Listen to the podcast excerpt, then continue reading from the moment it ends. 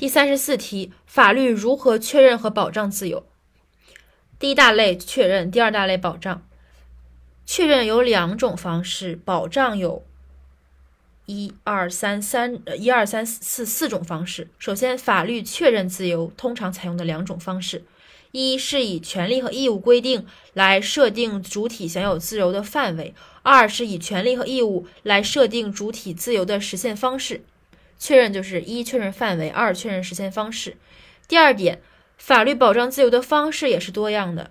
一、法律通过划定国家权力本身的合理权限范围，明确规定公权力正当行使的程序，排除各种非法妨碍。二、法律对每个主体享有的自由进行界定和限制，防止主体之间对各自自由的相互侵害。